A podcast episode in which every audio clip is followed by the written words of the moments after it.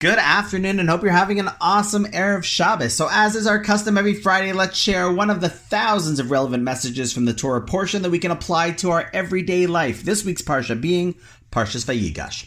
In this week's Parsha, we have the climax of the Mechiras Yosef story, the selling of Yosef saga, which started decades ago and culminates with Yosef, who is now the Viceroy of Egypt, second most powerful man in the land, revealing himself to his brothers. Naturally, the brothers are not only shocked, but also scared. I mean, after all, the tables have clearly turned, and now Yosef is in a position of tremendous power and has the upper hand, and perhaps, just perhaps, he's looking to even the score.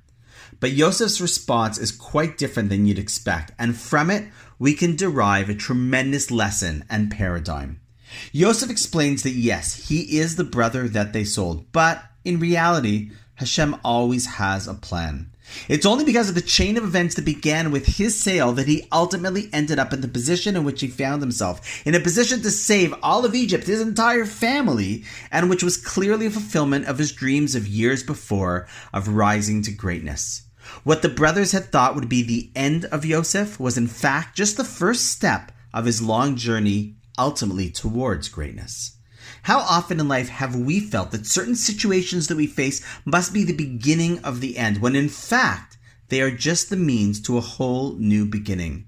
Is it easy to see when we're in difficult situations? Absolutely not. Does it cause stress? Absolutely yes. Can we see what the end of the road looks like? Often not. However, if we realize that even during it, Hashem is in charge, that He has a plan, and that He is always and only there for us, we may also recognize that it is the challenge itself that will bring about the transformation.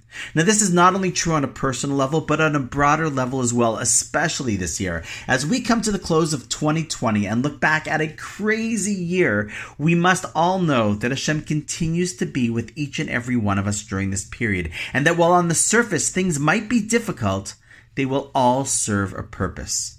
So, seeing how next Shabbos is already 2021, why not take a little time this Shabbos, perhaps around your Shabbos dinner table, to discuss and use a little 2020 hindsight to help chart out a stronger future with foresight?